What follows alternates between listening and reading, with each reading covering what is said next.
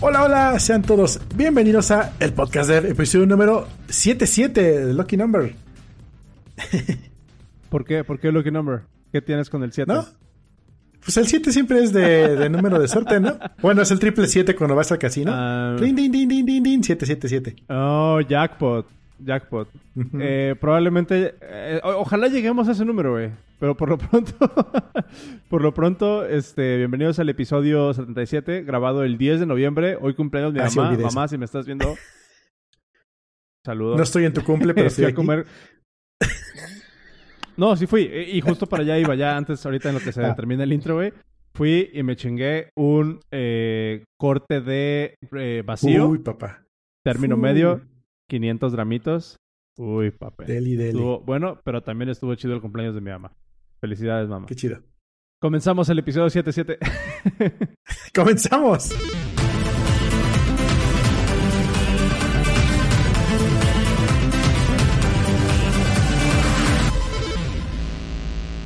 Te decía, te decía de, de lo que se me estaba ocurriendo ahorita en ese momento, hacer obviamente el momento más oportuno, es que el intro no sea nada más audio, sino que tenga una animación así brincando un monito la chingada y el pollo frito de fondo. Porque eso lo hace. Porque eso, eso, eso he visto que lo hace muy chido este Checo. Checo tiene skills de, de Premiere. Entonces, a ver si Sí. se me pega algo, le pido algo. Em, entonces sería chido porque yo puedo en el. OBS poner un overlayer, un overlay. De hecho, el sound panel está hecho para generar overlays para, para video. Entonces podría yo triggerear un video que se inicie con eso y aparezca el pod, ya, ya aparezcan cosillas ahí en el video mientras está live. Estaría chidillo.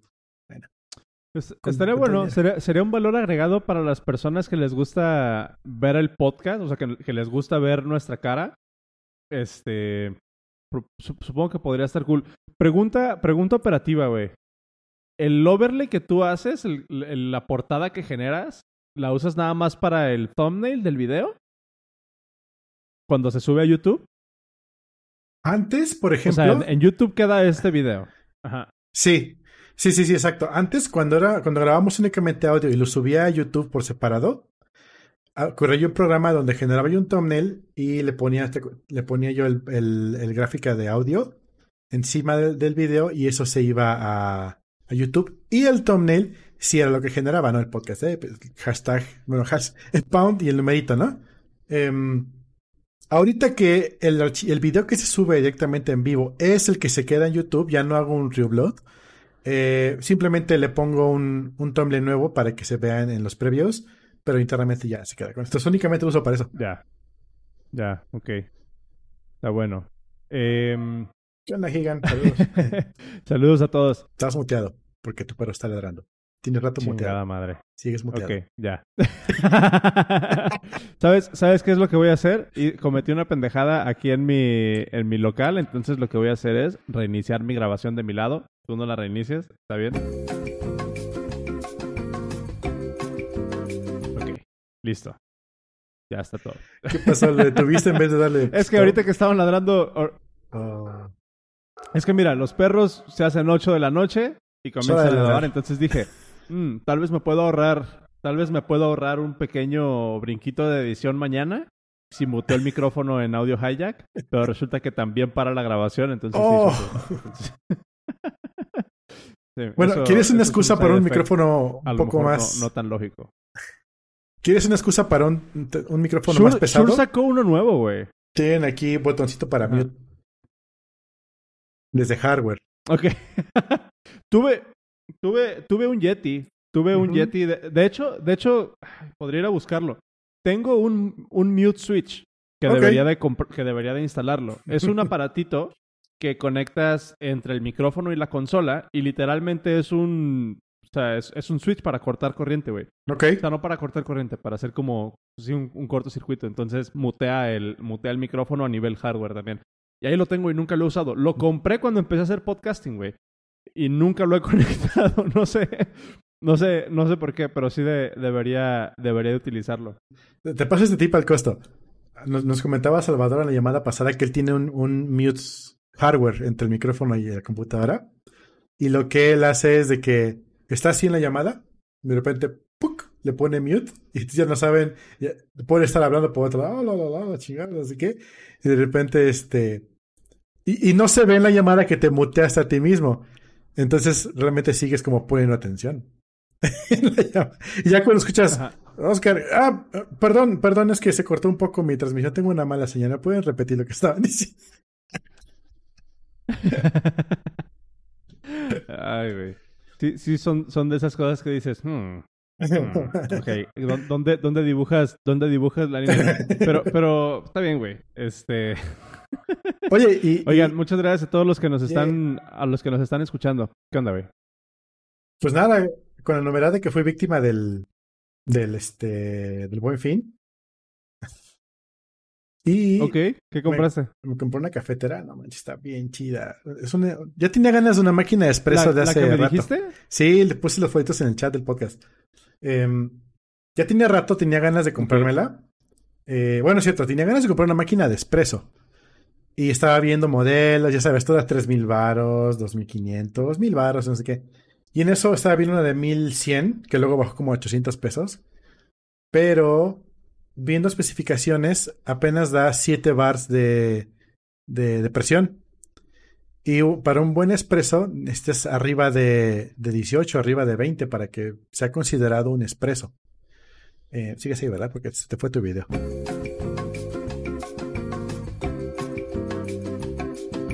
Creo que sí. Ya. ¿Ya? ¿Qué pasó? Ok. sí. Mi. Uh, ¿Tu Safari otra vez? Mi Safari y mi audio hijack. Dale, reinicia tu grabación. La, la maldición. Eh, voy a utilizar el audio de backup. Está bien. Continúa. Entonces. Fíjate que hoy este, temprano. Ajá. Ajá. Ah, sí, está, estaba viendo la, la, las cafeteras. Y la que me estaba más o menos animando, pues es una cafetera de mesa, electricidad, no sé, a veces un chingo de ruido. Y en eso encontré una cafetera de mano, que más bien hand pump, que no requiere electricidad. Y hace, me acuerdo que hace muchos años yo estaba viendo una y le tenía muchas ganas, pero utilizaba pots. Y dije, no, pues no voy a comprar pots, o sea, es más desperdicio y aparte son caros, ¿no? Uh -huh. Y ahorita salió esta cafetera que utiliza café molido, no tienes que tener pots. Dije, no, pues chingón, buen precio, shalala, shalala. Me la di. Ayer en la tarde dije a Adi, cómprala, ya tiene la cuenta de, de Prime, ¿no? Cómprala en la tarde. Y llegó el mensaje a los minutos. Llega mañana. Qué Ok. buen servicio. Y en, y en eso, en ese momento, ahí estaba comprando la sala. Ya, ya ten- tenía meses que la estaba viendo, la estaba siguiendo, esperando buen fin, salió el, el ofertón. ¡Pum! Comprar. Dicen, tarda en llegar de 20 a 30 días. Dije, pues es una sala normal, ¿no? Como a la media hora. Llega mañana. ¡Oh! Entonces, hoy llegó todo. Nice. Entonces, por eso tengo un sillón ahora aquí. Este. Justamente para. Pues para. Para este. Pues porque ya tenemos un sillón de la sala, pues va para acá porque pues ya estorbaba abajo, ¿no? Entonces, ponlo ya en el estudio tarde. Hacerlo no importa. Bueno, quito el eco. Entonces me un poquito mejor. Sí, de, de- de hecho, de hecho el, el byproduct inesperado de tener un sillón grande en tu sala, eh, bueno, en, en tu, en tu estudio, de que pues sí, absorbe todo el, todo el chingado eco. Este, Sí. mm, ¿Y a ti cómo te fue? ¿Cómo, te, cómo has estado? ¿Cómo, uf, ha estado, ha estado interesante, güey. Eh, creo que, creo que estas últimas semanas han sido un poco pesadas. Eh, he estado un poco, un poco desconectado de, del internet en, en general. Eh, he estado prefiriendo programar los tweets que escribirlos. cuidándome, cuidándome un poquillo más, tomándome mi tiempo. Pero creo que todo va cool, güey. Creo que, creo que todo va chido. Eh, solo que, que de repente últimamente lo que sí he visto es de que, de que las, las rachitas de trabajo como que las resiento un poco más. Ahorita, hoy, hoy por ejemplo, sí ando, sí ando cansadón.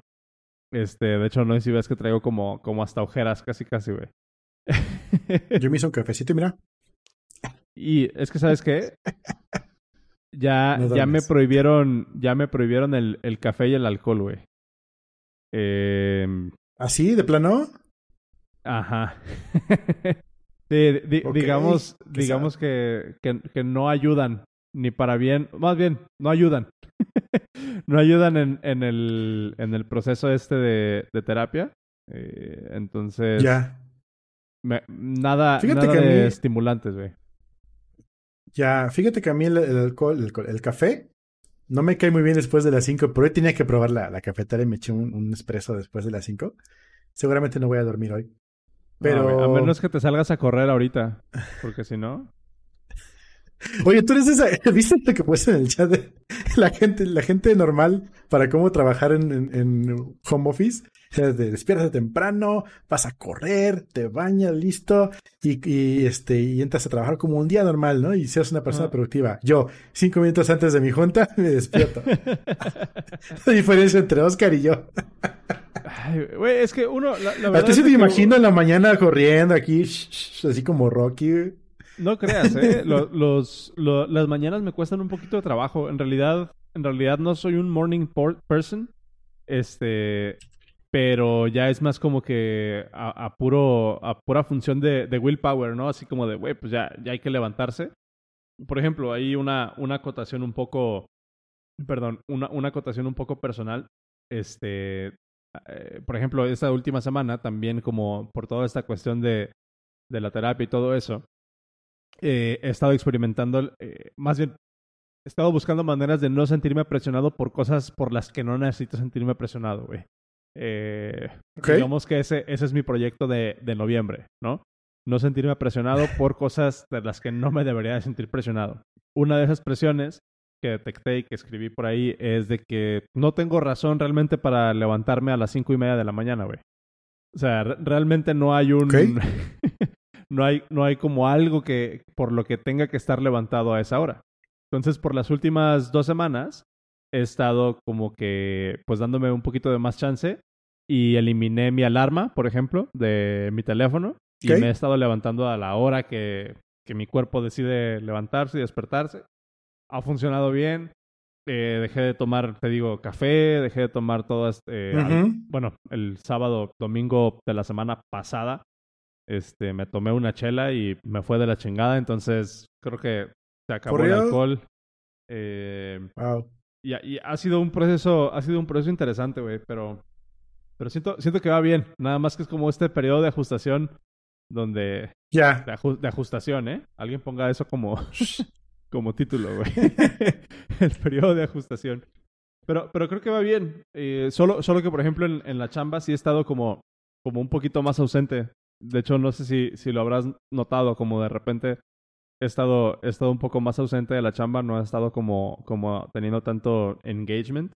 Y de hecho ayer que tuve, que tuve las llamadas de, de lunes con mis equipos y les dije así como que, o sea, les platiqué un poquito de esto, ¿no? Así como de, güey, voy a estar Sí. llevándome la leve, este, porque les decía, o sea, esa recomendación viene de, del terapeuta, ¿no? Eh, de bajarle sí, de huevos. No quiero que venga de un médico. O sea, no quiero que venga de un... Claro. No quiero que llegue al siguiente nivel. Entonces... Un ataque a- de pánico o algo así, y te digan, güey, no puedes, ¿no? Sí, sí, sí. Entonces, Fíjate que- que, mm, que llevarla leve, güey. Fíjate que tú habías comentado más de una ocasión de que mm, nos veías a nosotros en chinga y tú te sentías mucho más tranqui y decías, porque ¿por qué no nos ayudabas en algo de chamba tú con de, de nuestro lado, la chingada? Ajá. Yo siempre he visto que estás tomando un chingo de trabajo. No- y en comparación yo siento que no estoy haciendo tanto. Entonces creo que es como que la perspectiva doble. Sí, sí, sí, o sea, de- de- definitivamente. Que, que es como un, un trabajo, siento, un poquito diferente, güey, ¿no? O sea, que, que lo hemos hablado en, en otros episodios y pues ya, ya se volvió otra vez como sesión esto de, de, de, de terapia, a lo mejor un poquillo, pero rápido. Sí traemos enlaces de los que queremos platicar y todo, hay, hay enlaces buenos. Este, pero, pero siento que va mucho de la mano, por ejemplo, de, de, de esto que hemos platicado, de, de la, de la, mm, eh, pues, de- ¿cómo se podría decir? De darme cuenta, pues, de que dejar de trabajar en programación o dejar de trabajar en estas cosas, pues realmente ha cambiado la forma en cómo funciona mi cerebro, ¿no? Y ha, y ha cambiado la forma en que, en que proceso las ideas y demás, y eso pues está teniendo repercusiones que todavía no sé necesariamente si son buenas o malas a largo plazo. Entonces, a lo mejor, o sea, si me pongo a analizarlo, a lo mejor podría venir un poquito de ahí, ¿no? De, de, de intentar agarrar ese, ese poquito de realidad de déjenme trabajar en algo en lo que en lo que sí puedo aterrizarme, no que tengo que estar como que pensando en cosas tan, tan etéreas. Eh, pero pues nada, güey, siento que es, que es un, un proceso. Eh, por ahí, por ahí va, por ahí va chido.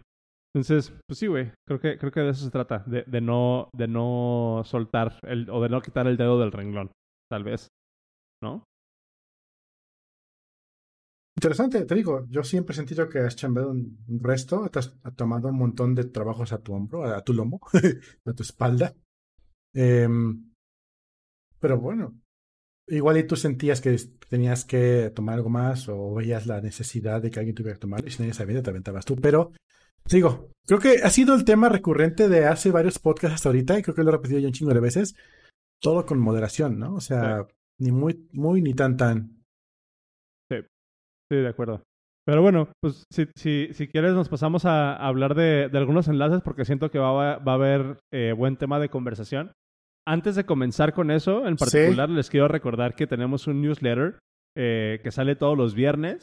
Todos los viernes a las 5 de la tarde estamos recopilando enlaces durante la semana, cosas que no alcanzan a, a, a caber aquí en el, en el podcast. Eh, pero no solamente ponemos los links y les decimos ahí tan. O sea, no. Realmente ponemos los links y ponemos el comentario de lo que hubiéramos hablado aquí en el podcast y les damos una perspectiva. Eh, hemos recibido muy buenos comentarios de, del contenido del newsletter. Sentimos que es un buen contenido y, pues, si, si, de repente quisieran checar, checarlo, lo pueden ir a ver a el newsletter.dev. Eh, es completamente gratis. No mandamos spam, simplemente queremos dar, tener, tener, un outlet para compartirles cosas que no alcanzan a, entrar dentro del podcast o dentro de la semana. Entonces, pues si quieren seguir sin patearlo otra semana. Cosas, exactamente, cosas que sigan siendo relevantes para cuando ustedes lo lean o lo escuchen, pues está ahí el, newsletter. Em, yo traía un enlace, güey, precisamente que me encontré hace rato. Me imagino que tú vas a saber de qué se trata esto, güey. ¿Conoces esta librería que se llama Faker? Faker.js. Sí. ¿De qué se trata? Uh, platícame de qué es esa librería. Ah, Faker es una librería muy chida para hacer todos tus. Eh, bueno, pues, por lo regular se utiliza para hacer pruebas. Porque Faker te puede generar desde una URL hasta un usuario completo con email, nombre, surname, last name, eh, identificación, hasta un avatar falso. Todo tipo de sets de información te los puede hacer como fake. y son buenísimos para, por ejemplo, por ejemplo, poblar una base de datos eh, en un JSON para tus pruebas, ¿no?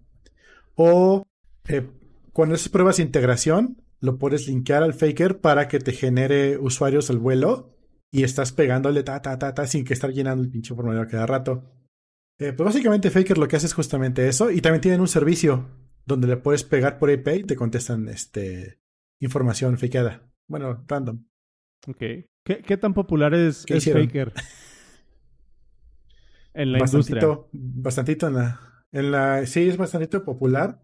Eh, esas aplicaciones que se hicieron populares y todo el mundo las puede utilizar, aunque en realidad no deberían ser tan. Eh, no deberían ser tan, tan, tan core, porque obviamente tú deberías poder armar tu propia base de datos, tener tu kernel y olvidarte de ella para siempre. No digo para pruebas.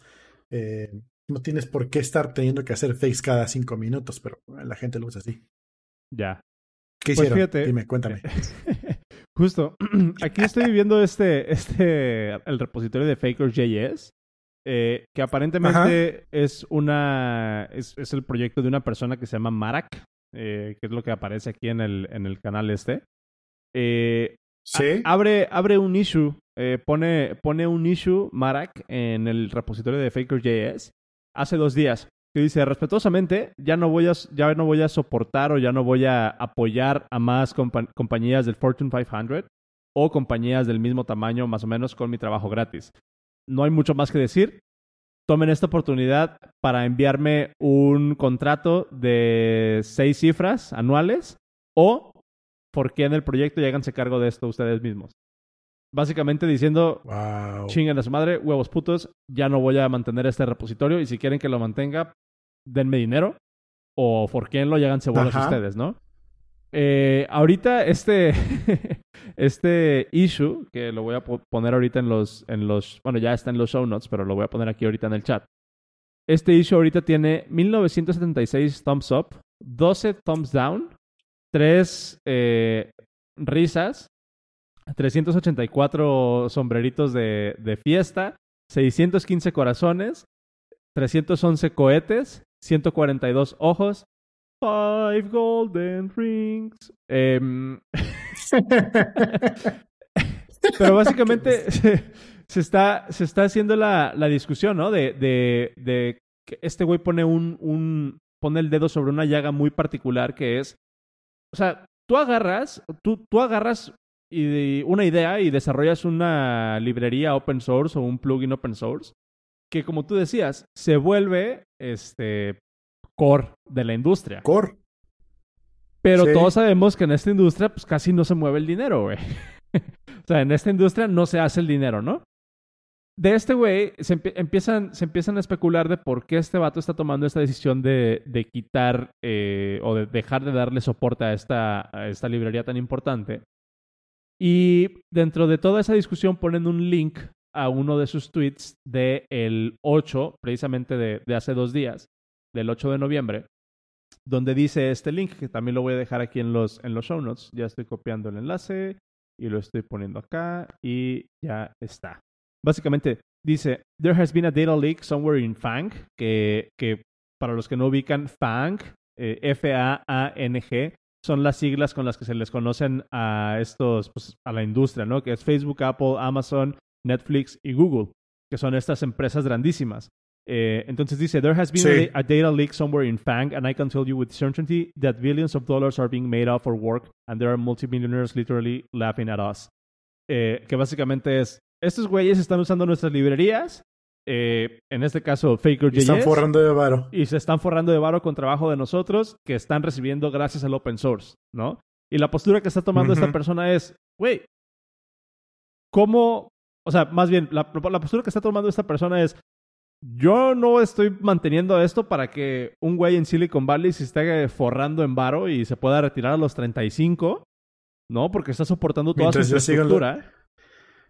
Sí. Mientras este güey está haciendo esta chamba en, en, su tiempo libre, probablemente, ¿no? Y todos sabemos también que el open source puede llegar a ser como bastante tóxico a decir, ah, ¿por qué no estás arreglando esto? ¿Por qué no me atiendes mi issue? ¿No? O sea, sabemos que es como, como un problema un problema, un problema real.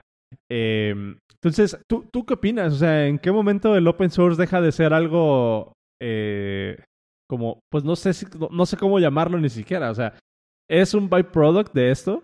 O sea, ciertamente es algo que podría pasar, pero ¿qué tan cómodo, por ejemplo, te sentirías tú sabiendo que tu librería open source que mantienes eh, en tus tiempos libres está funcionando como el backbone de toda una industria, haciéndole dinero a mucha gente menos a ti, güey?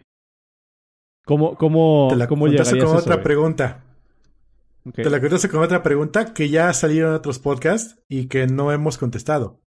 ¿Cómo te sentirías tú de que tu código, ya sea open source o cloud source, lo estén utilizando para hacer bombas que estén matando gente en otras partes del mundo? Muy mal, güey. O sea, yo, yo, sí, yo sí soy, por ejemplo, de. Yo soy team. Yo soy team de que Microsoft debe de dejar. O sea, eh, de soportar ICE dentro de GitHub, por ejemplo. ¿No? O sea, pero, pero Entonces, ¿cuál, es, cuál es esa distinción, güey? O sea, ¿cómo, cómo Exactamente.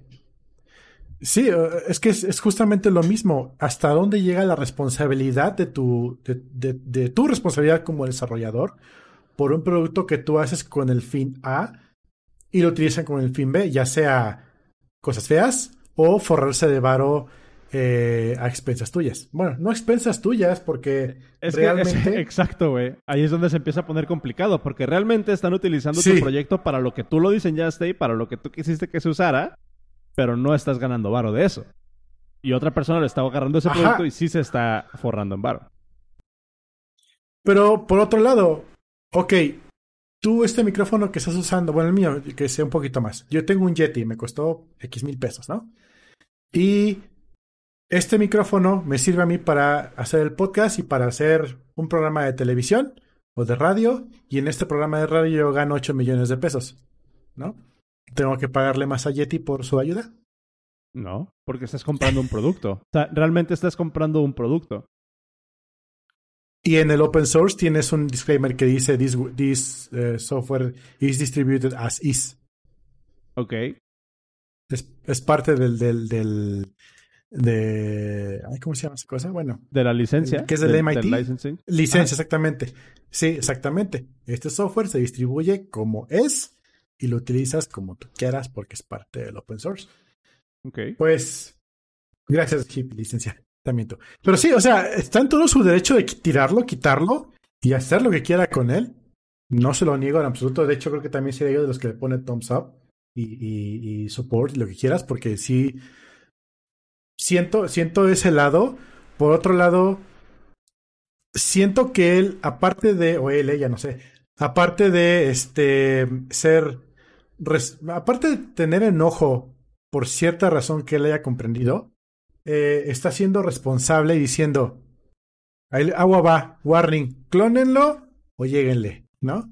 O sea, tampoco lo voy a tirar de aquí a mañana y, y- y no hicieron nada, porque entonces sí se muere todo. Imagínate que hiciera eso, estaría Porque eso- sabroso. Porque eso podría pasar, ¿no? O sea, yo- eh, es justamente a lo Claro. que iba. Está tomando hasta cierto punto una, una postura, pues decente, responsable, como le quieras llamar, de decir, güey, yo ya no voy a mantener esto porque se están forrando a expensas de mi, de mi esfuerzo. Entonces, si esto es un pedazo de software tan importante para ustedes y lo necesitan para continuar con su operación, forquéenlo y dense en su madre ustedes, ¿no? De, de- de su lado. Que siento que esa debería de ser la actitud por default en el open source. Yo he sido como muy, muy particular en el, en el pasado en decir que a mí la, como que la idea del open source y de lo que conlleva socialmente el open source, la responsabilidad adquirida de mantener algo de manera gratuita, este, por tiempo indefinido, eh, como que toda esta responsabilidad indirecta que, adquieres al ser un, un maintainer de un proyecto open source, es como que la parte no tan chida, ¿no? Que de alguna manera se ha llegado a, mitigar de, de- alguna manera, por ejemplo, con lo de este programa que sacó GitHub para que puedas hacer sponsorships, Ah. ¿no? Di- directamente de, Sí. de proyectos y, y ya hay gente que vive Sí. exclusivamente de sus contribuciones al open source, que dices, bueno, Con mucho dinero, ¿eh? Exacto, o sea, está cool. Si, si por ejemplo, si este güey pusiera eh, eh, que, que, que, que a través del el GitHub Sponsors, cada una de las empresas estas que, que dependen de esa tecnología, decirle, güey, pues ahí te va, ¿no? Creo que este güey podría estarse haciendo mu- muy, de muy buen varo por el, el impacto que tiene en su trabajo en la industria. Yo sé, por ejemplo, de otras Sí. empresas que realmente, eh, por ejemplo, en PSPDF Kit, en, el- en la empresa donde yo trabajaba antes, sí teníamos, hay un, hay un, hay un pedazo de infraestructura de, en el mundo de iOS que se llama CocoaPods, que es básicamente nuestro Ruby Gems, haz de cuenta. Eh.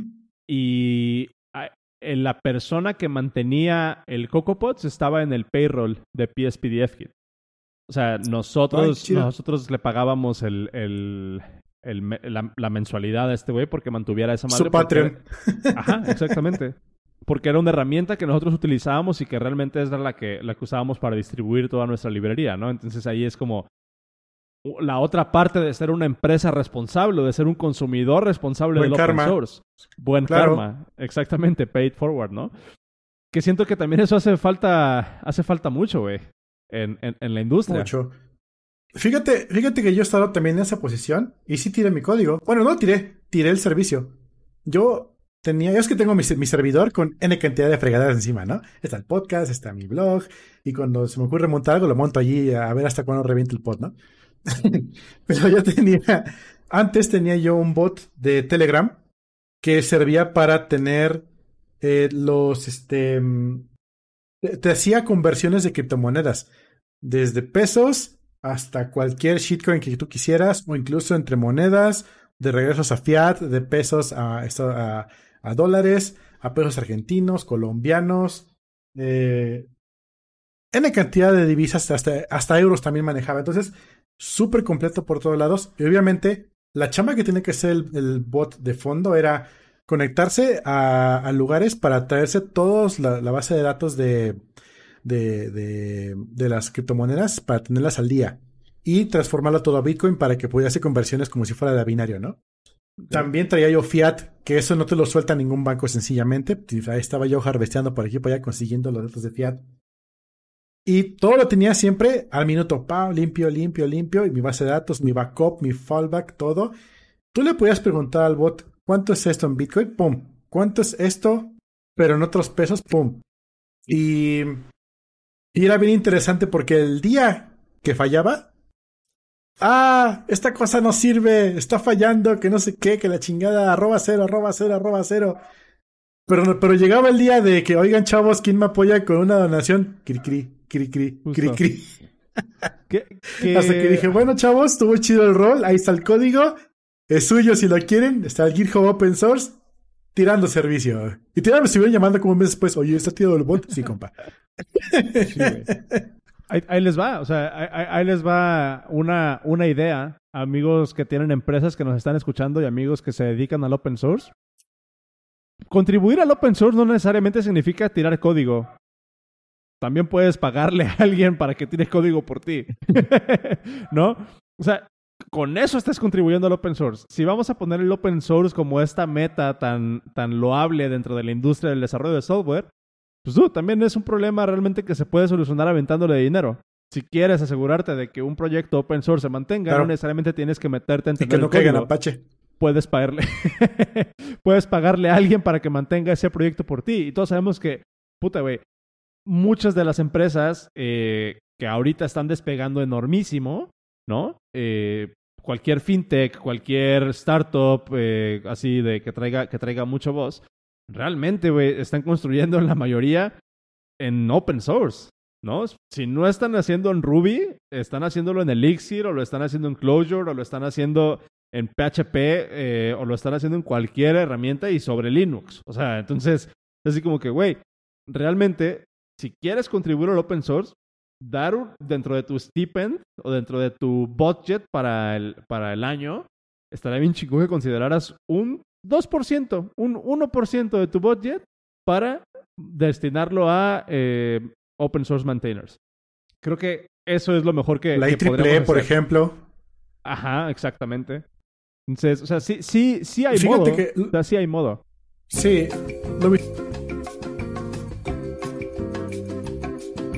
Ya estamos en vivo otra vez.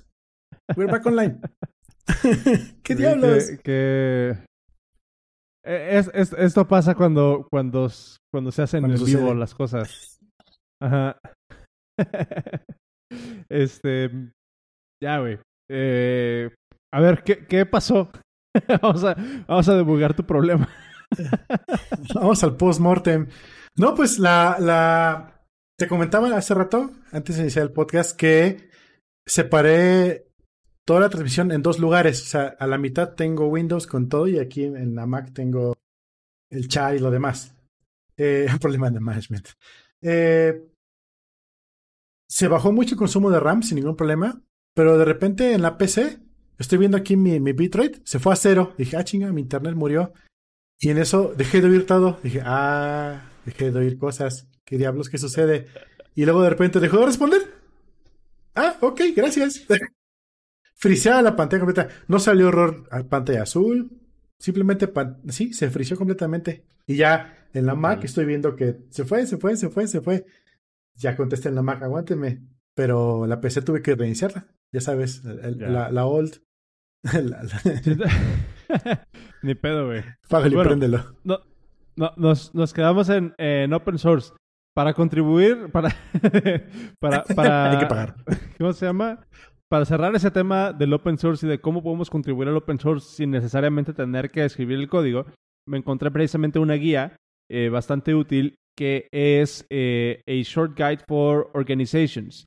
Eh, que es básicamente una guía, una guía corta para organizaciones que quieren contribuir al open source. Trae una serie de guidelines de, de por qué es importante y cuál es la mejor manera para, para contribuir. Eh, les leo, por ejemplo, lo último que es el, el bottom line, eh, que dice, There are many different ways that you can participate in open source communities. Fundamentally, this comes down to being attentive, flexible, and generous. Generous, siendo la parte interesante que estábamos diciendo, puedes ser generoso con tu tiempo o generoso con tu dinero. Eh, each community is different, but some combination of the above steps will help you make progress and make an impact in working with, your, uh, with many open source communities. Entonces, básicamente eso se trata. O sea, mucha gente se queda con que la idea del open source es nada más escribir código y ponerlo libre para que cualquier persona lo pueda leer. Es mucho más que eso y realmente tiene, tiene ramificaciones eh, muy complejas, ¿no? Así como vimos que puedes, y lo que hablábamos hace rato, así como te pueden eh, es, como pueden usar tu, tu, software para generar millones de dólares y forrarse de varo, también lo pueden utilizar para encarcelar niños, ¿no? En, en, en la frontera de Estados. Unidos. Entonces, es, es parte de esto, de ser un, un contribuidor open source responsable y tener ese engagement, ¿no? Y, y también darte cuenta de que, pues, si tú pones algo en GitHub, pues no necesariamente es tu responsabilidad mantenerlo. O sea, no es a huevo que tengas que estarlo actualizando. Si lo pusiste es porque así lo decidiste y punto. Nada más asegúrate de que Oye. estás usando la licencia correcta, ¿no? Veo un simi, ahorita que lo estabas diciendo, en mi mente el simi muy parecido a cuando subes tus fotos íntimas a internet. Una vez que está en internet, ya no es propiedad tuya. Eh, Ajá. A menos que le pongas un, una marca de agua. Por lo menos una, un Eh. link a tu Patreon, ¿no? Se oiga si te gustó. Pues sí, güey. Al, al PayPal. Pones tu correo de, de PayPal. Al, al OnlyFans. Ya sé. Pero bueno, ahí, ahí está en los show notes. eh, el- ahí están en los show notes los, los enlaces. Creo que es una guía bastante buena. Y creo que es un mensaje también, también bueno para todos, para que todos se lleven. Em, vamos a cambiar de, de tema rapidito. Yo traía un fun fact eh, de algunos... Eh, no sé si tengas el, el, el sonido de delfines por allá a la mano. Ah, sonidos. Porque Espera. Hoy fue. Ah, está bien. Ahorita, ahorita lo, lo pones. Eh, hoy fue el evento de Apple donde presentaron precisamente las, las nuevas Macs con los chips ARM. Eh, en algún momento, hace unos meses, tuvimos a Norberto Ortigosa, a, Hip, a Hipox, aquí platicando con nosotros y hablábamos Ya llegó. Justo. Y hablábamos precisamente de, de, de las implicaciones de cambiar el, la arquitectura del, del procesador y del sistema on a chip. En, De en cambiar el chip. De, de- de que tenemos que cambiar el chip. Este. Qué idiotas, güey. Eh, y, y ya hoy, hoy presentaron las primeras Mac, ¿no? Que, que traen ese nuevo chip. Presentaron una MacBook Air, presentaron una MacBook Pro y una Mac Mini, que prácticamente son el mismo diseño, pero traen el nuevo, el nuevo chip de Apple. Nada, nada precisamente interesante eh, hacia el consumidor, porque técnicamente son muy impresivos. eh, que justo es de lo que quería, de lo que quería hablar.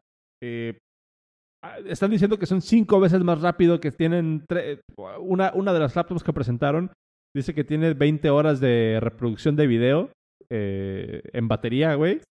Eh, una MacBook. Pro que te aguanta 20 horas reproduciendo música o digo video, está, está chingón. Todo eso gracias al chip. Se fueron por mucho performance, se fueron por mucho eh, mucha eficiencia de energía en, la cons- en el consumo de energía.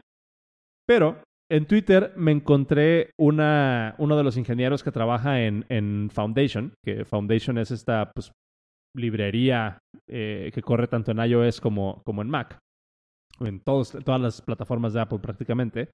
Eh, y NSubject, que es el, como el objeto base de todo el ecosistema de Objective-C y de iOS, eh, en Intel toma aproximadamente 30 nanoseco- nano- nanoseconds.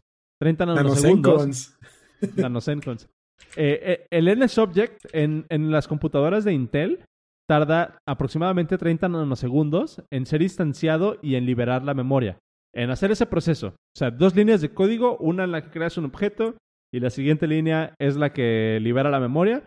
En Intel dura 30 nanose- nanosegundos. En las, en las nuevas Mac con el chip M1 dura 6.5 nanosegundos. Literalmente cinco veces más rápido. El, el allocation, el allocation y el deallocation de un objeto, güey. Claramente es el objeto más básico, es un objeto sin propiedades, es un objeto... Pero, güey, si le estás quitando cinco veces A la base de la base. a la base de la base, está cabrón. Ahora, como habíamos hablado en, en el podcast, creo que también con Hipox, eh, pues obviamente todas las aplicaciones que vengan de computadoras para Intel y que tengan que, que vayan a correr en, en, la- en estas nuevas Macs con el chip de, de ARM, pues necesitan esa capa de traducción para que puedan, para que puedan correr eh, de, la manera más eficiente, ¿no? Y que no tengan necesariamente que recompilar y podamos hacer esta transición de la mejor manera posible. eh, viene, hay una tecnología que se llama Rosetta 2, que básicamente es un emulador de Intel, es un, un, emulador de una arquitectura Intel corriendo en, en, en, ARM. Y acuérdense, el NSObject en ARM, directamente corriendo sobre el chip, dura 30 nanosegundos aproximadamente. En emulación, corriendo sobre las sobre, sobre chip ARM en las Mac con M1, dura 14 nanosegundos. O sea, la mitad. más rápido. Corriendo, corriendo en emulación es todavía el doble de rápido que si está corriendo directamente en Intel. ¿Qué chingados está haciendo Intel con sus procesadores? ¿Quién sabe, güey? ¿Te, acuerdas? Hace mucho había un, un... Cuando Bootcamp era la onda y había, había un, una frase muy famosilla que decía, la mejor máquina con Windows es una Mac. porque, Windows corría más rápido en una Mac que en una PC. Sí, sí. Pero, pero, o sea, justo, fíjate, ahora, un byproduct de algo a lo mejor no tan padre de todo esto es que estas nuevas Mac, el nuevo diseño del chip M1, eh, un trade-off interesante que están haciendo ahí es de que la RAM viene integrada directamente dentro del procesador, güey. Entonces, ya no le puedes meter más RAM a tu computadora, no puedes comprar nada. O sea, literalmente la RAM ya viene dentro del procesador. O sea, de por sí no podías. Pero, pero ahora ya está todavía muchísimo más integrado todo el sistema. Eh, y eso, pues obviamente tiene un impacto mucho más importante y por eso, precisamente por esas integraciones que están logrando hacer un, un performance y una eh, ahorros de energía tan impresionantes. Pero pues y no tienen que soportar N cantidad. Y no tienen que estar soportando N cantidad de chingaderas diferentes. Que es lo mismito que le pasa a Android. O sea, Android tiene que dar soporte a todos estos productos. Y iOS, o, sí, bueno, Apple solo tiene que darle soporte a los cinco que tiene en línea ahorita. Exactamente. Entonces, o sea, está, está interesante. Eh, yo tenía toda la intención de regalarme una, como te había dicho en algún episodio pasado, de regalarme una Mac eh, con, con, el, con el chip ARM para, para mi cumpleaños, para este año. Pero no estoy, una, no estoy tan convencido porque las compus, las laptops que sacaron son de 13 pulgadas y no me funciona mm. una laptop de 13 pulgadas.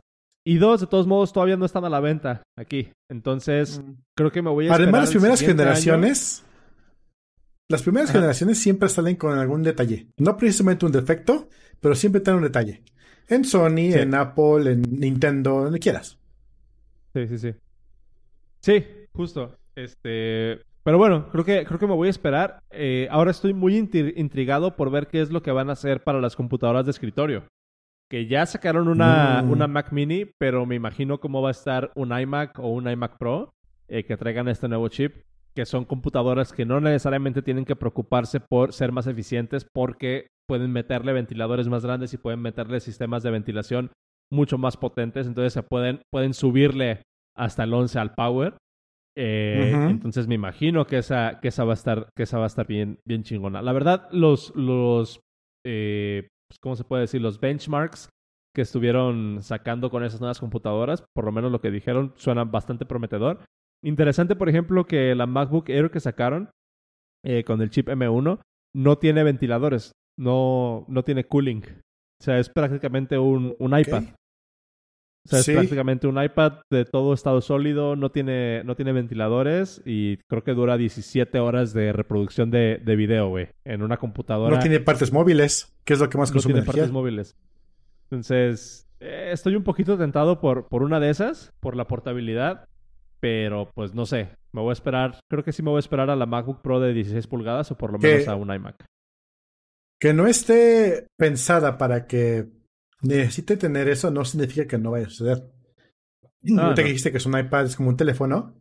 Eh, tengo unos amigos que tengo el gusto de conocer del estudio de Seashell Studios, que hacen videojuegos aquí en Querétaro. Em, y nos estaban comentando historias de terror, ¿no? De lo que les ha topado hacer. Y liberaron un beta de un juego y se lo pasaron a una persona, a, una, X personas para que sean beta testers, ¿no? Te dicen, ¿qué te pareció? Está muy chido, pero me quema los dedos. Así ¿cómo que te quema los dedos? Sí, mira, te agarra el teléfono hirviendo así, ¡ah! Y tienes que picar a la pantalla para jugar. Entonces, por lo mismo, ¿no? Porque no tiene ventilación en el teléfono, pero. y resulta, bueno, long story short, en vez de utilizar una textura para hacer todo el, piso del juego, utilizaron un polígono porque era piedra, porque, ah, chingada madre. Porque, pues. ya, ya, ya, hemos hablado de, de, la optimización prematura, pero creo que en ese tipo de problemas es cuando sí tienes que preocuparte por hacer optimización. Está bien, güey. Pero mira cómo rebota la Em, luz, dude. está, está, está bueno. Eh, Tú traías ahí dos enlaces, igual para recuperar Sí. el, el tiempo que estuvimos offline, vamos a echárnoslo y ya nos quedamos el after show cortito el día de hoy. Nos colgamos un poquito más, no pasa nada.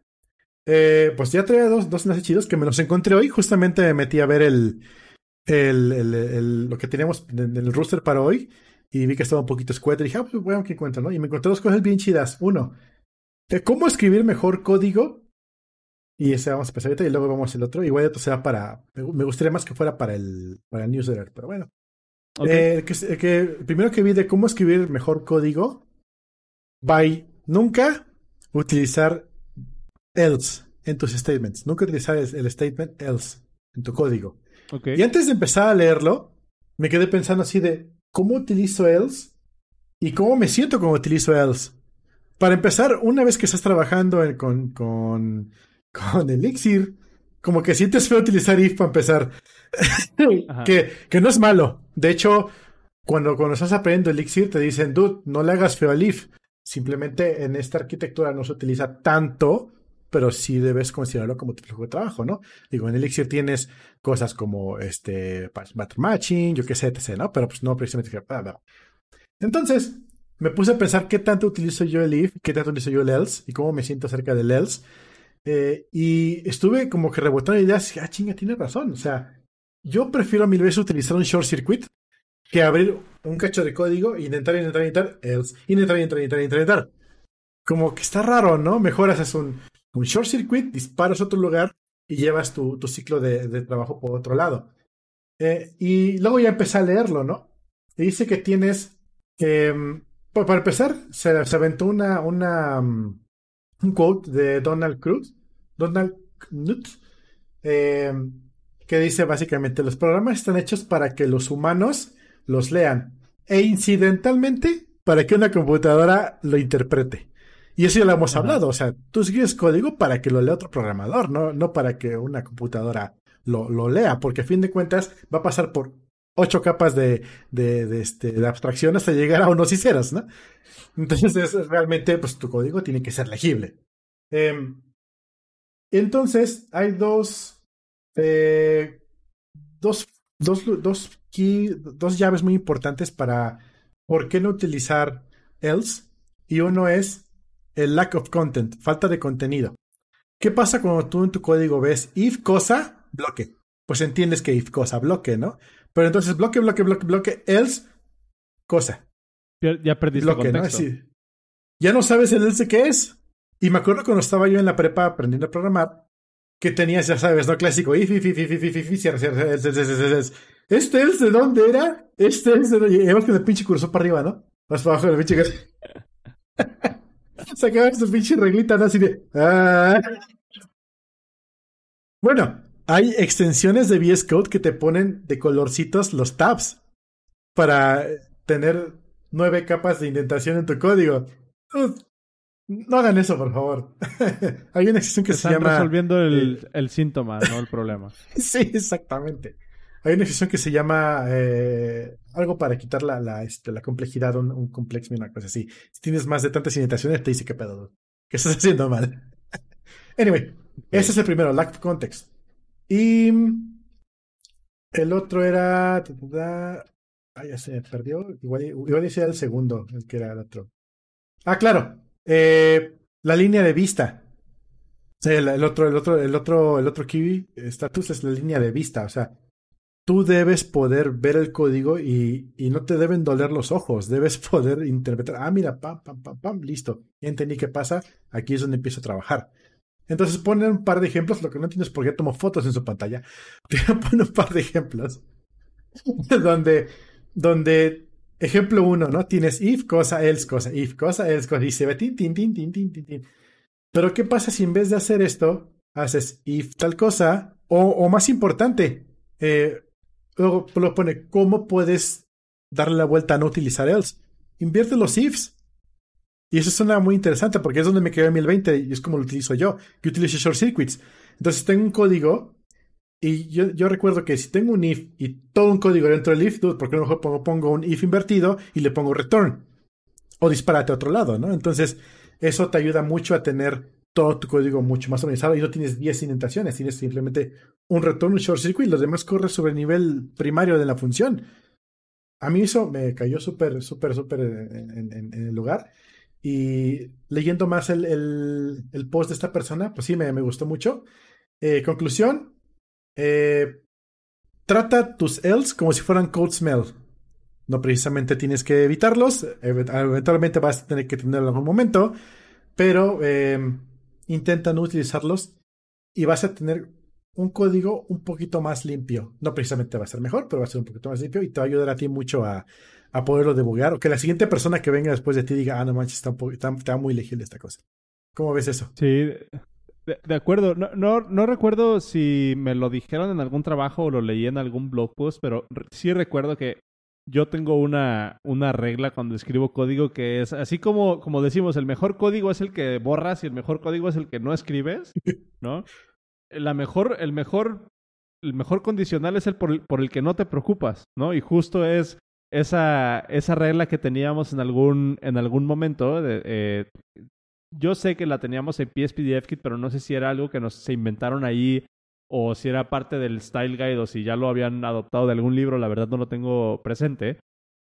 Pero era básicamente esta técnica como de programación a la defensiva, que es eh, el, el, código, o sea, tu función o tu, tu, tu método, eh, debe de estar estructurado para que cuando lo vayas leyendo el método de arriba hacia abajo, se vea claramente cuáles son como los precursores que necesitan cumplirse para que la función del código, o sea, para que el objetivo del método sea este como que, güey, este código tienes que hacer esto y no, no puede pasar de aquí, eh, o, no, no puede hacer esto si no pasa este, este, este y este y este check, ¿no? O sea, como, como refactorizar la lógica del else y primero checar por lo que no puede pasar, sacar tus preconditions, validar todo eso y al final tu código te queda más como mucho más limpio y hasta arriba de tu método, hasta arriba de tu función, tienes nada más... Tus validaciones. las, las condiciones que necesitas para que el código, realmente lo que quieres hacer en la función, se ejecute de manera correcta.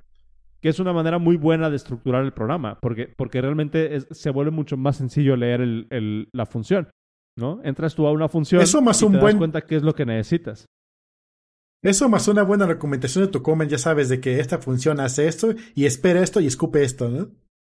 Justo. Eh, que por ejemplo, eh, Swift lo hace muy bien con, con los estos, con los guards.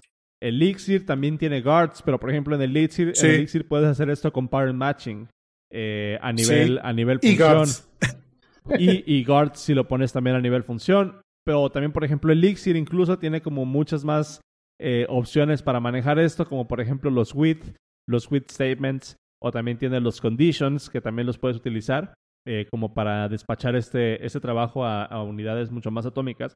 Pero pues aquí la lección es esta, ¿no? O sea, no se trata, no se trata de... O sea, todos sabemos que puedes escribir una aplicación completa en un solo archivo de PHP, ¿no? Y chingón si te funciona, pero va a ser muy difícil mantenerlo. Eh, sobre todo si estás trabajando con, con más personas. La, la, forma en la, que, en la que deberíamos de pensar en, en, al momento de desarrollar programas es precisamente lo que tú estabas diciendo. Es, eh, es para leer. O sea, el código que escribimos es para que nosotros lo, lea, lo leamos y lo leamos, lo leyamos. ¿Cómo se dice? ¿Leamos? leamos. ¿Lo leamos? ¿Lo leamos o lo leyamos? Este, no necesariamente para que la... Ajá, para que lo interpretemos. No necesariamente para que se vea bonito o para que la computadora le cueste menos trabajo leerlo, ¿no? Que a lo mejor en algunas situaciones sí influye, sobre todo si estás haciendo compilación.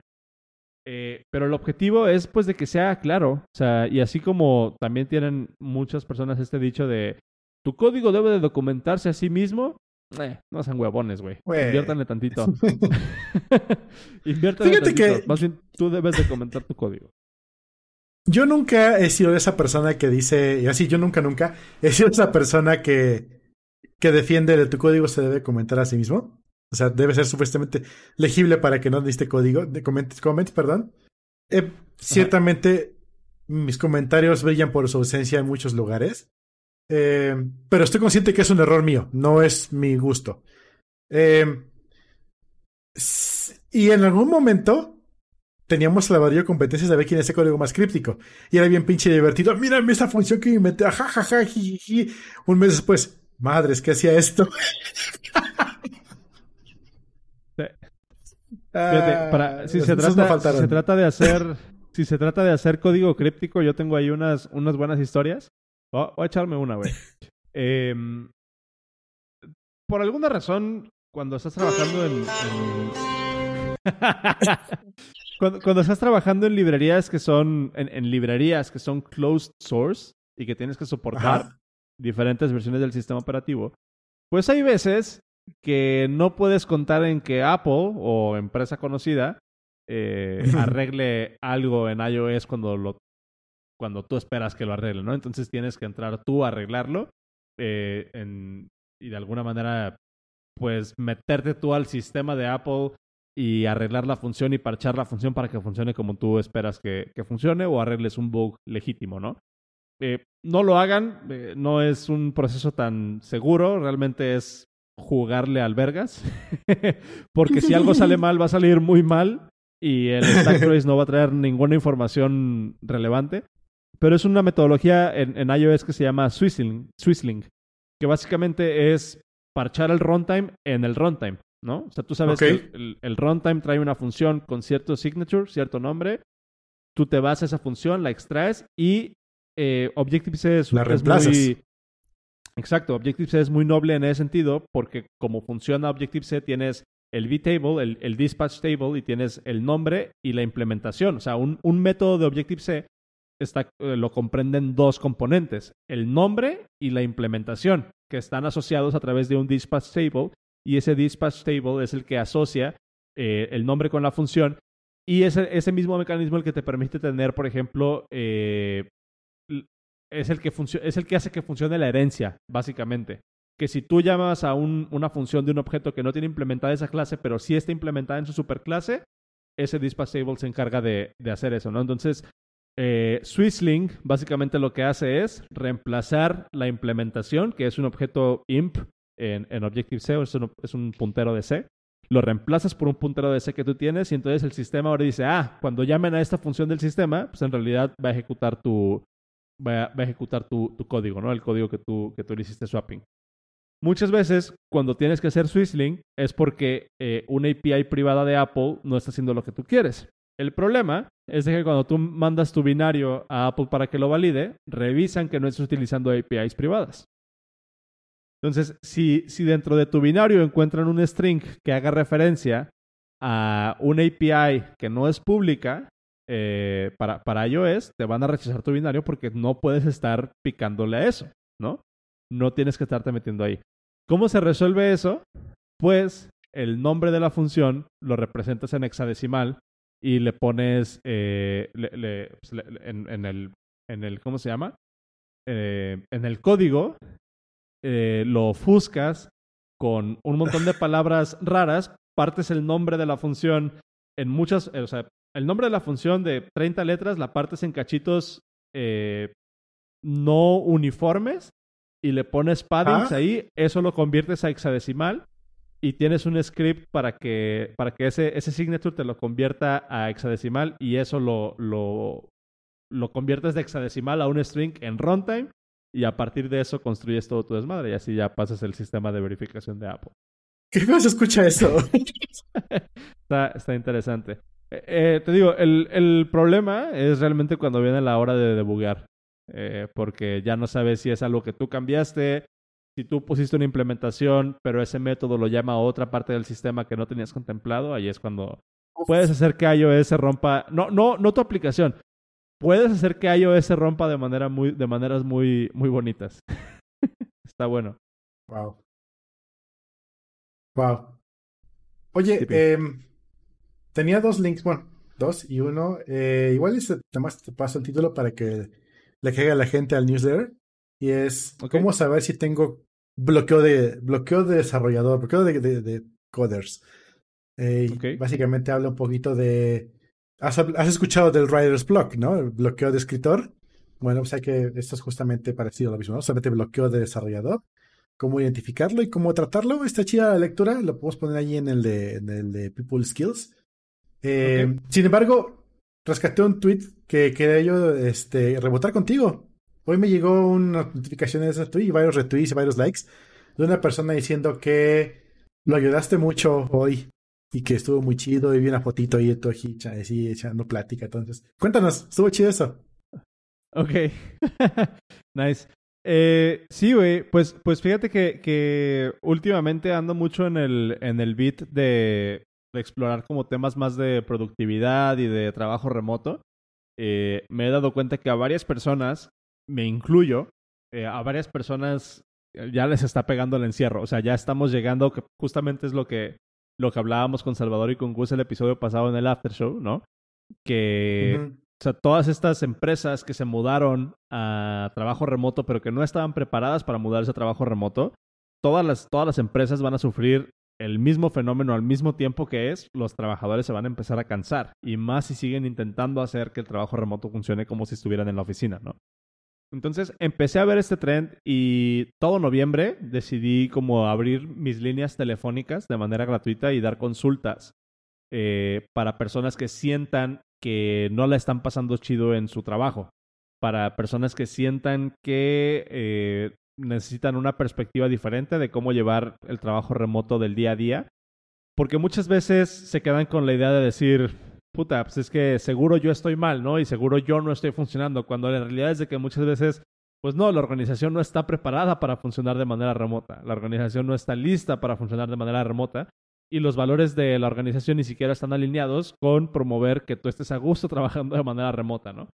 Entonces, eh, pues decidí como, como abrir esa, esa oportunidad eh, en, en mi calendario. Pueden, eh, durante noviembre estoy, estoy dando esas consultas de productividad y trabajo remoto gratis. Eh, que las pueden encontrar en oscarsoanros.com diagonal consultas. Ahí tienen el acceso a mi calendario y pueden registrarse directamente. Y estas últimas semanas he tenido la, la fortuna de, de, ya tener varias consultas. Eh, creo que he tenido, no sé si seis o siete consultas durante la última semana. Este, en horas de, de trabajo, ¿verdad? ¿Mande? No en horas de trabajo, ¿verdad? Eh, yo no tengo horas de trabajo, güey, porque soy trabajador remoto. Güey. Porque soy manager. Las, las, los horarios de trabajo son irrelevantes cuando trabajas en una organización remota. No tienes poder aquí. Ajá, Tú no tienes poder justo. aquí. no, este, no, o sea, la, la, la verdad es de que están, están ahí, o sea, está reservado el tiempo. Eh, pero, pero ha sido interesante, güey, encontrar, en, eh, escuchar las diferentes perspectivas y las diferentes historias eh, de, estas, de estas personas que estoy hablando, con las que estoy hablando, el tweet que publicó este Josafat, eh, Josafat Martínez, que es eh, radio escucha del podcast y me pidió, por cierto, que le mandara un saludo. Hola, Josafat. Está, está interesante, pero algo que sí me he encontrado en todas estas charlas que he tenido es un patrón que, que sí me, sí me preocupa hasta cierto punto, güey, que, que, es que eh, la banda que está, que está eh, liderando empresas de trabajo remoto con, con las personas eh, que en algún momento se me han acercado a platicar y las historias que, que, que estamos escuchando, el trend es como muy claro, güey, que la gente no está consciente de lo que implica trabajar de manera remota y la gente se está uh -huh, quemando, güey. Uh -huh. O sea, nosotros como, como trabajadores nos estamos quemando y, y, vamos a caer a un pico de productividad muy cabrón. De hecho, por ejemplo, hoy salió, hoy nos llegó un correo. Hoy llegó un correo ¿Sí? de, del cibercafé conocido que es así como de que, ay, bueno, pues los que quieran regresar a la oficina, pues pueden regresar, ¿no? O sea, eh, no sé, o sea, se me hace, se me hace interesante y creo que ahorita todavía estamos a un muy buen momento para empezar a recalibrar todo eso que nosotros consideramos como, como trabajo remoto. Porque no solamente el trabajo remoto se está viendo afectado. La educación también se está viendo afectada, la productividad se está viendo afectada. Entonces estoy aprovechando esta, este, este cambio, este switch, pues para aprender un poco más, para compartir algo de lo que he aprendido durante los últimos 10, 11 años que he trabajado de manera remota. Y si alguno uh -huh. de los que nos están escuchando aquí eh, siente que le serviría un, un pick me up o una perspectiva diferente, tips, consejos, eh, alternativas de cómo ser más productivos trabajando de manera remota, durante noviembre estoy dando estas consultas gratis. métanse a oscarswanros.com diagonal consultas y ahí me pueden poner una llamada en el horario que a ustedes les convenga. Em, y pues nada, güey, de eso, de eso se trata prácticamente. Arrobó aquí Josafat a el podcast porque nos escucha. Eh, entonces, Ah, qué chido. ahí Eh, está. No, y, y- y lo, lo chido, lo, lo, este, justamente cuando, cuando estabas hablando de esto, me acordé del email que llegó hoy y me resonó de unos one-on-ones que tuve que justamente hay banda que dice, güey, es que en mi casa no me concentro, no estoy cómodo o simplemente estoy harto de estar encerrado, ¿no? Y, y es muy válido y bueno, o sea, yo recuerdo hace unos años había leído de la, eh, la iniciativa de mandar gente a Marte. No, no a Marte, sino al, al planeta Marte. Eh, ¿Tú crees que un burro llega a Marte? exacto. Ay, qué buen chiste. Em, y decían, hay que prepararse porque son, no sé si eran tres, seis meses, años, no sé cuánto tiempo de aislamiento, de convivir con las mismas seis personas. Y es un viaje de ida. Para acabar la chingada es un viaje de ida, ¿no? Eh, y hay que hacer mucha terapia y mucha gente tiene que entrenarse. y, y ya pensaba así de, güey, dame un catálogo de videojuegos y, eh, y internet lento y con eso alarmo por el resto de mi fucking vida, ¿no? Eh, y me comentaban, y me comentaban, pues como los dudes de, de Player One, eh, en, en esa, en esa novela hay banda que se encierra en su casa para nunca volver a ver otra persona en su vida. Y es normal, ¿no? Pero obviamente estamos hablando de un, de un futuro distópico donde las cosas son diferentes y como que la gente aprende a sobrevivir así y no realmente a vivir así, ¿no? Y, híjole, de, hay dos tipos de personas, como hablamos al inicio del podcast, están los que salen tempranísimo a echar la buena vibra, a correr, bañarse, la chingada, y los que nos despertamos un minuto antes de la llamada inicial del día, ¿no? También hay banda que pues no se hallan en su casa y por más que tengan un espacio destinado para ellos mismos, su man cave, su woman cave, eh, no, no, no se hallan, ¿no? Eh, no funciona eso. Y hay gente que realmente ir a, la oficina es más una pérdida de tiempo que, que, que trabajo. Que por otro lado, la, la, primera que aquí en la chamba, en el cibercafé conocido, nos empezaron a dar chance de trabajar desde casa antes de todo este rollo, nos dimos cuenta que éramos más productivos eh, desde casa que en su oficina. Pero poco a poco se fue eso deformando a... No, no soy realmente más productivo porque trabajo más concentrado, sino soy más productivo porque trabajo más horas.